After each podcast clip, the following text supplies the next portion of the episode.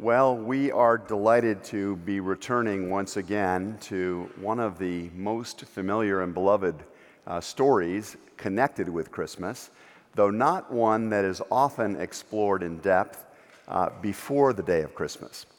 Uh, the story of the Magi, the wise men that came from the east, uh, is one that is traditionally uh, read after the Christmas celebration uh, because the actual events described there occur uh, after the birth of the child. But the story itself is so powerful in what it reveals about the nature and the significance of the Christmas story itself that we decided this year to take a look at it a little early. And we're in th- week three now of this exploration. We will continue it one more week next Sunday morning, even though it's Christmas Eve. Next Sunday morning is part four of this uh, series we've called Magical. And then in the afternoon uh, and the evening, we will have Christmas Eve services. So separate content, uh, but just want to give you a heads up on that. If you're interested in experiencing part four, do show up next Sunday morning. We would love to have you uh, enjoy the conclusion uh, with us. How many of you have ever heard of a television series called House of the Dragon? House of the Dragon. For those of you who have successfully missed it, uh, House of the Dragon is the award winning prequel to the HBO blockbuster series Game of Thrones. And as your self appointed um, uh, source on the intersection of popular culture and Christian theology, uh, I want to tell you just a little bit about this uh, series because last week was a extremely big one for those who are fans of this whole storyline. On December the 4th, a spell-binding trailer dropped for season two of House of the Dragon. And guess what? The trailer tells us that people are still fighting over who gets to sit on the Iron Throne.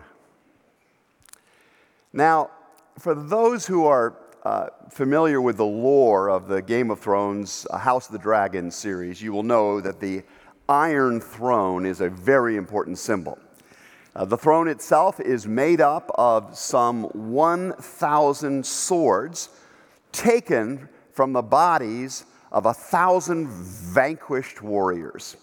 Warriors that had been defeated in battle by the great uh, king Aegon the Conqueror.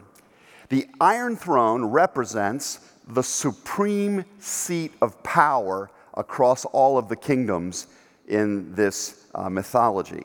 The person who sits on that particular throne bows to no one else. They have their will done consistently, and they are the center of the kingdom.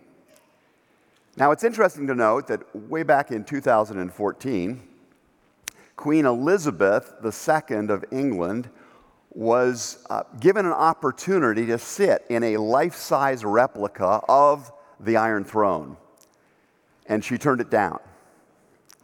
Curious. Maybe it's only those who have some sense of, of what a throne really means that would have the wisdom to know that there are some thrones that we are not meant to occupy. But for so many other people, finding our seat on the throne becomes a way of life.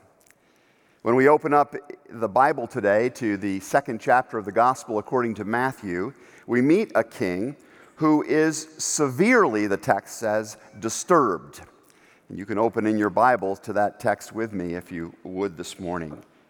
The New Revised Standard Version of the Scripture reads, and I quote, when King Herod heard the Magi's report about the birth of Jesus, he was frightened.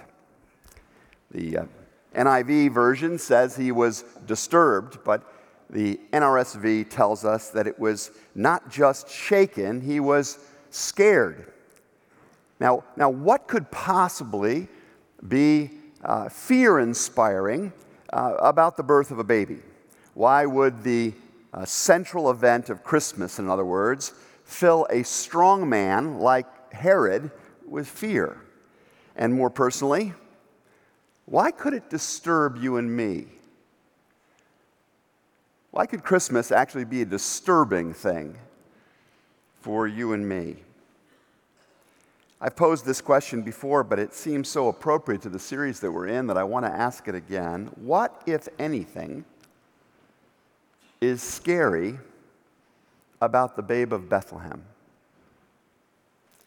To get at a partial answer to that question, let me just refresh your memory about this man, Herod.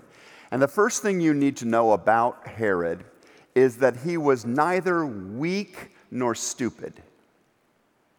He was far from either of those things.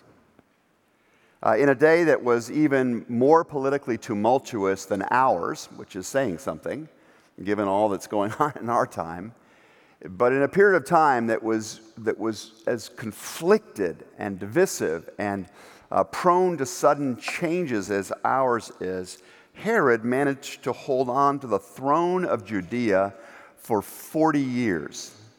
For 40 years. Imagine any world leader, other than Queen Elizabeth perhaps, who keeps the throne for four decades. Four decades. But Herod did that. How did he do that? Well, the answer is by managing extremely well both down and up. Uh, this is how he did it. Uh, through a skillful blend of popular public works projects, through a, a number of strategic assassinations, uh, through ruthless military suppression of the people at times, Herod managed to keep the revolutionary tendencies of the Jewish people in check. He managed down very, very effectively. But he also managed up extremely well. Because when he would build these great public works, Herod would very often name those building projects after whoever was in power in Rome or whoever was about to take power there. And it gave him a wonderful reputation at the seat of power. In fact, the Roman Senate was so impressed by Herod that they conferred upon him an official title King of the Jews. King of the Jews. So, what do you suppose Herod felt when a group of magi, highly educated scholars from the East, suddenly arrived in Jerusalem and asked, I quote, Where is the child who has been born King of the Jews? If the wise men were right, then the birth of this baby seriously threatened Herod's preferred seat in life. It meant that a day was coming, in spite of the fact that he'd held on to power a very long time. A day was out there when Herod would no longer be calling the shots, when the resources of his kingdom would no longer be his to spend as he chose, when he would no longer have it in his power who could live or who would die. Then he would have to give up the iron throne that he had occupied for decades. No wonder Herod was disturbed. No wonder he was upset, frightened even. The question is are you? And am I? Because when we really think about the implications of Christmas, it can be a little bit disturbing. It should disturb us. I will confess to you that, that, that there is a tendency within me, perhaps, perhaps you can relate to some of this, uh, to, to, to view Jesus as a helpful advisor to my current administration. I am open to his suggestions. Right? He, if he wants to suggest something, I will think about it. Um, it's always nice to have somebody that I can call on in a pinch it, it, it's nice to be able to think that, that Jesus is there when, when I might need him, when I'm in trouble. I can spare an hour a week at least for a good spiritual consultant like Jesus. But that's not what Christmas is about. That is not the picture of Jesus' identity and role that Christmas gives us. The birth of Jesus means that somebody who has arrived in history, who, is, who not only wants to, but is um, truly appropriately the one who should occupy the throne of my life. Christmas means that the rightful king has come. And, and from what Jesus makes clear in his teaching as he grows up, is that he wants to occupy the big chair of our lives. He wants to direct the use of our resources. He wants to guide the way that we treat and talk to other people. He, he regards every thought and, and every sphere of our lives as either a loyal possession of his or else as a yet to be recovered part of his kingdom. One of the great Dutch statesmen of an earlier era, Abraham Kuyper, said, There is no sphere of life over which Jesus does not spread his hands and say, Mine. It belongs to me. So, does that register with us? Because if we're wise, like the Magi, then we will realize that Christmas threatens the power and the position, the iron throne that we as people sometimes want to hold on to all to ourselves. Herod got that. Herod really figured that out. And, and he understood more as well. No dummy, Herod understood that the birth of the Christ child also challenges our pursuit of prestige. His meeting with the Magi made that really clear to him. It was not a magical moment for Herod, this encounter with the Magi. I mean, picture the scene as the Bible unpacks it for us. These visitors come shuffling in to the throne room. Uh, they come into the throne room of not just any king, but of Herod the Great. Historians tell us that that was actually the title that Herod preferred. I remember years ago, my dad was elected to the New York State Board of Regents. And, and it's a very old office that dates back to the founding of the state. And, and so the regents are a very, very powerful group of people in the state of New York.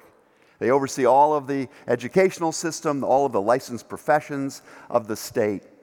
And we asked our father at that time, Dad, um, what should we call you? I mean, do we call you regent Meyer? And he thought for a moment, he says, You call me Your Excellency. and technically, that was the term. That was the honorific title that belonged to regents Your Excellency. Now, my dad did not insist on that around the dinner table because he understood there were thrones and there were thrones in this world. Herod was not joking. He said, Call me Herod the Great. So these magi show up.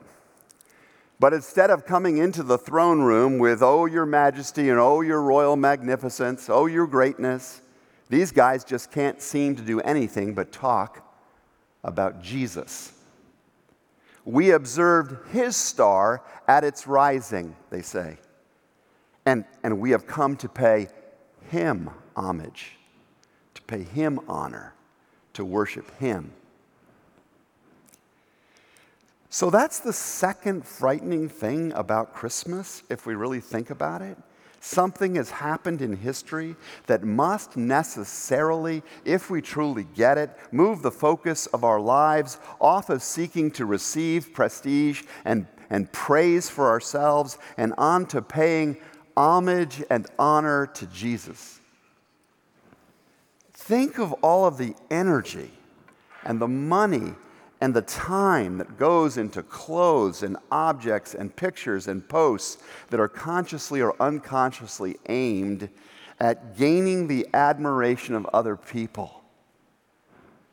Think of the aggregate energy and money that goes into this in our society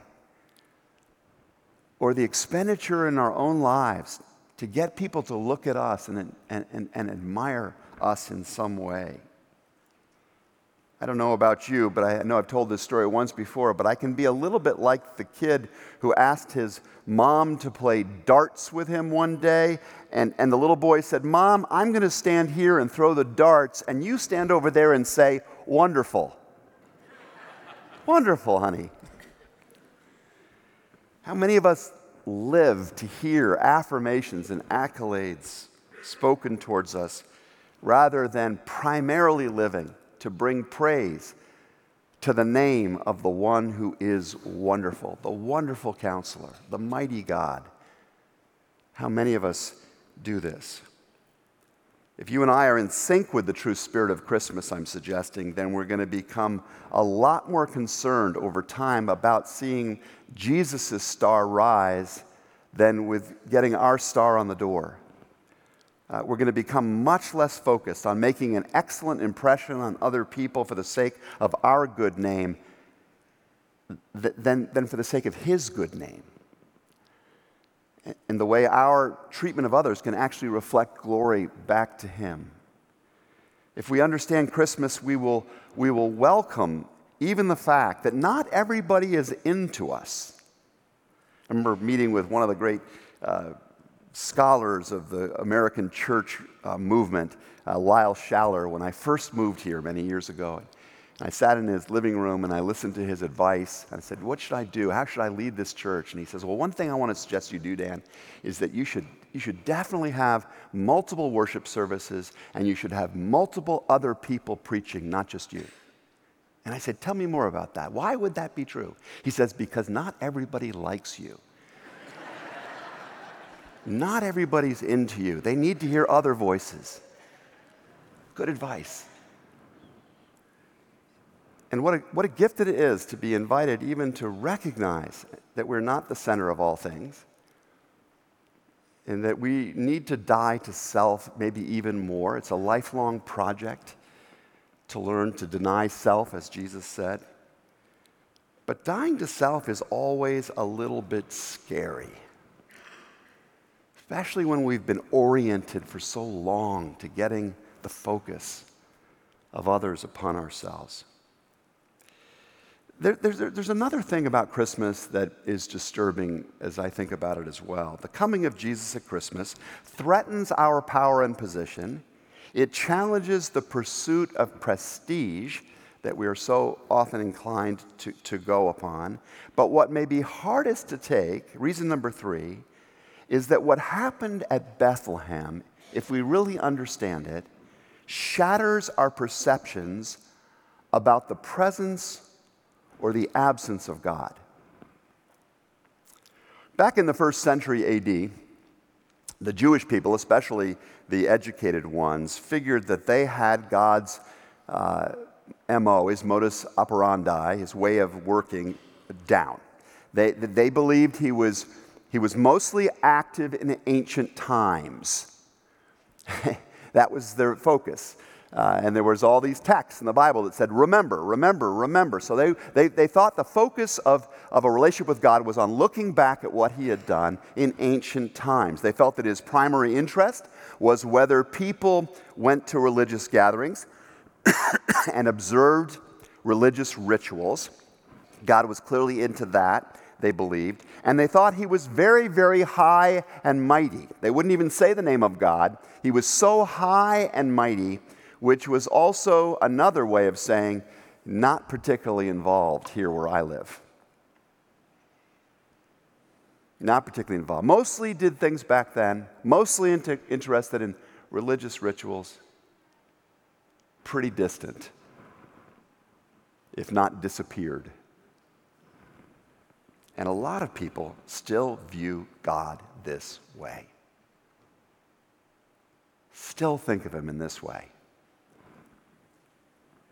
That's why what happened in that manger is so provocative. Presbyterian author Frederick Buechner once put it like this After Christmas, those who believe in God can never, in a way, be sure of Him again. Once they have seen Him in a stable, they can never be sure where He might appear and to what lengths He might go, to what ludicrous depths of self humiliation He could descend in His wild pursuit of humanity. For if holiness, writes Buechner, if holiness and the power and the majesty of God were, were, were present in the birth of a peasant child, then there is no place or time so lowly, so earthbound, but that God, in His holiness, can be present there too. And this means there's no place we can hide from Him. There's no place where we're safe from His power to break into and to recreate the human heart.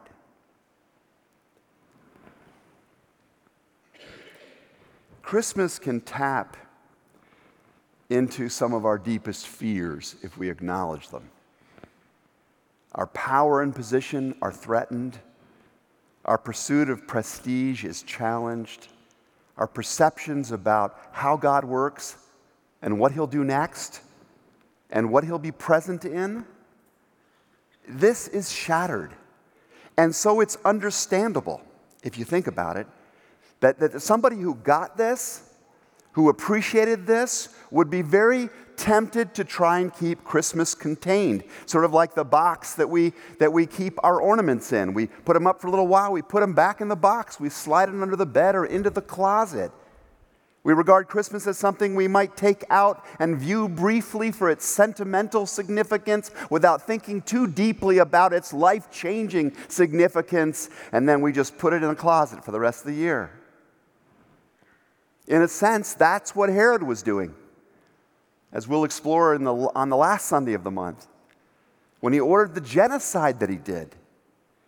He, he was trying to contain the danger of Christmas. But you know, the Bible teaches that fear is not always a bad thing. In fact, the writer of Proverbs says that the fear of the Lord is the beginning of what? Yes, of wisdom. And knowledge of the Holy One is understanding, the scripture says. That phrase, the fear of the Lord, needs interpretation in our time. It carries two senses. One is a sense of appropriate terror before a God who so belongs in our place on the throne, who's so worthy of our utter homage or tribute, who, who so mysteriously does show up uh, where we would not expect him to. But there's another connotation to that phrase, the fear of the Lord. And as biblical people understand it, it also means a sense of wondrous awe at having a God like this. A God who is really God. And so let me just close today by, by, by trying to share with you the wondrously awesome news, the good news of Christmas.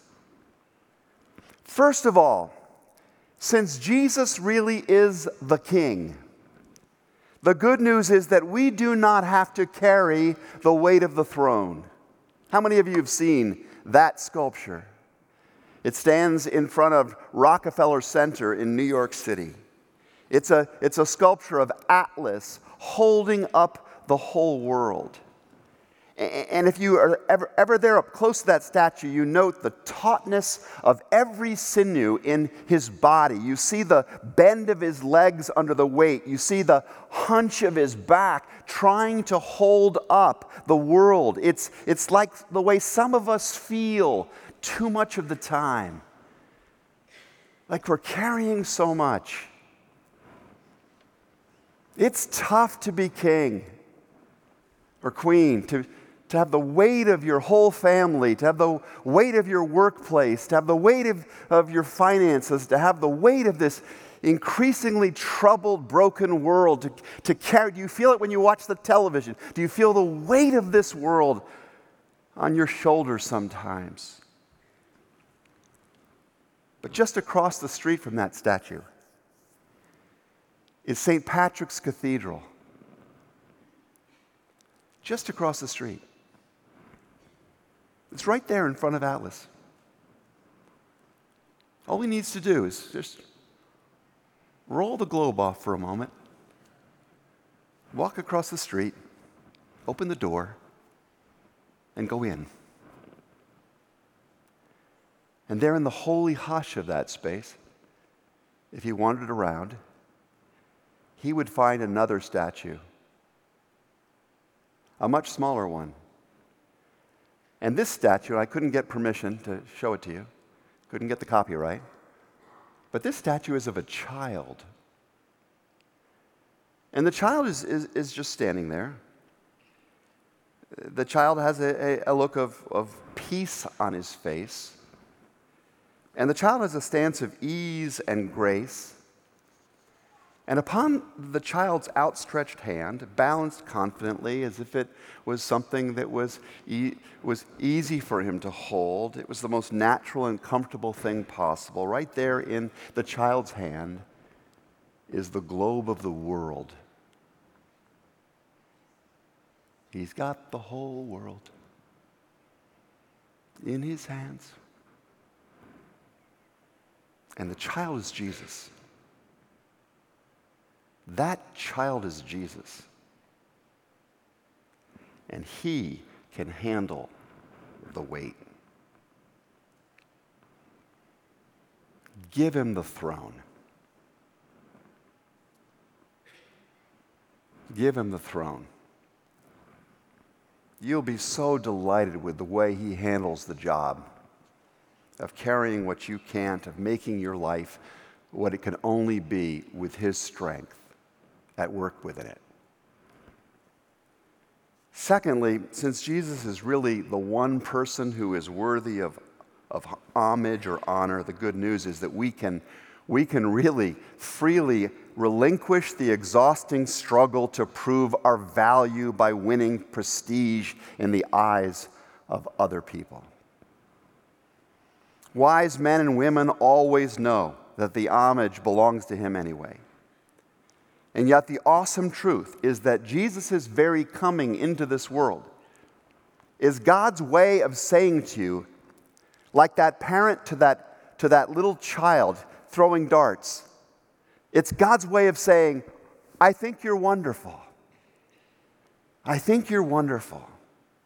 In the eyes of the only person, frankly, whose, whose opinion of you is going to count in the end, you have already been esteemed. You've already been deemed worthy of laying down his very life for. That's a pretty big estimation of value, don't you think? That he would give up his life for you. Leave the glories of heaven, enter this world, walk the dusty trails of life, share the human experience, and die on a cross for you. Why would we ever worry again about how many likes we're getting on our, our social media pages? Why would we ever worry again when somebody pointed out a flaw or a failure of ours that it's probably actually there? Why would we ever be concerned about the valuation other people make when He has said, Wonderful. I love you. So forget about whether your star is rising or falling right now. Forget about it. Put your efforts into pointing other people towards Christ's glory, that others might also receive the priceless gift of an irrevocable esteem that comes from knowing Him. And finally, I invite you to think with me about this. The birth of Jesus shows us that God is unpredictably more present than we might think. The good news is that we never need worry that we might be in a place where God can't meet us, where He can't show up. There is no dark stable. There is, there, there is no dung filled place in life. that the light of the world cannot enter into. He can meet you in your financial crisis. He can meet you in your declining years. He can be born in you in a moment of arrogant success.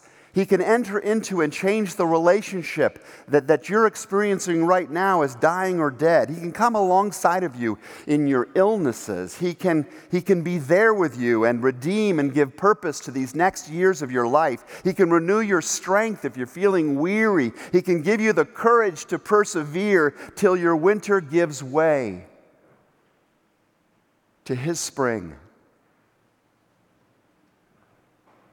Only one thing is required to have him enter in. You've got to want him to come in. You got to want it like Walter did. Walter was just nine years old. And, and he was one of those kids that was on the awkward side, we would say. One of those children that other kids stayed away from or made fun of in school. But that particular year, Walter was given a part by his teacher in the Christmas pageant. And, and his mom, knowing that, that, that public activities were sometimes tricky for Walter. His mom worried a lot about how the Christmas pageant would go. And so when she finally went to the school that day and, and she was there watching her son, she was anxious. She was clenching her hands. She was nervous that he would forget his line or just do the wrong thing at the, at the wrong time. And at long last, Mary and Joseph came trundling out onto the stage. And they went up to a building, an inn, and they knocked on the door. And after what felt like a little overly long pause, the door opened up, and there stood Walter, the innkeeper. And mom held her breath, held her breath, but she had nothing to worry about.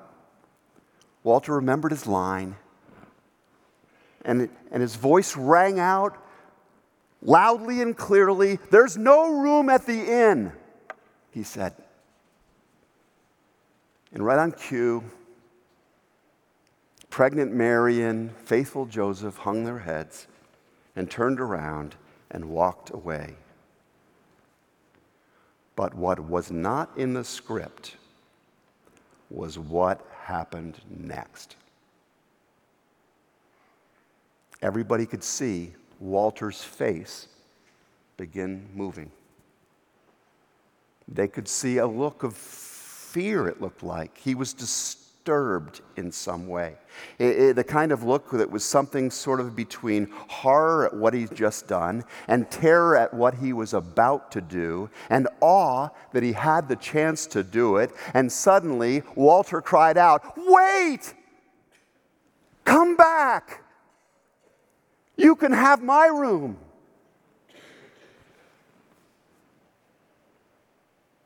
And I believe the angels sang. And I know that grace broke into that school. And I believe that Christmas, the real Christmas, in some poetic and beautiful spiritual way, came again in that Christmas pageant as it can come again for you and for me if we'll only say, Come in, Lord. You can have my room. You can have your throne. Come be the center for me. I choose to put my faith in you. Please pray with me.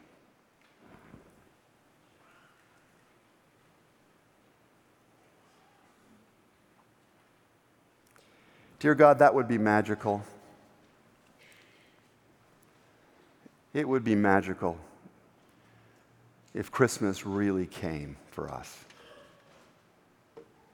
If the birth of that child was the beginning of something awesome and new and fresh and hopeful in us. So help us to live more wisely and creatively than Herod managed to. Stop us from trying to box up or banish the fearsome implications of your arrival in our kingdom. Instead, turn our terror into joy filled awe, Lord, at what it can mean for us when we give you the throne, when we focus our lives on rendering homage to you alone, when we look for your presence in the dark places of our life and expect we'll find you there.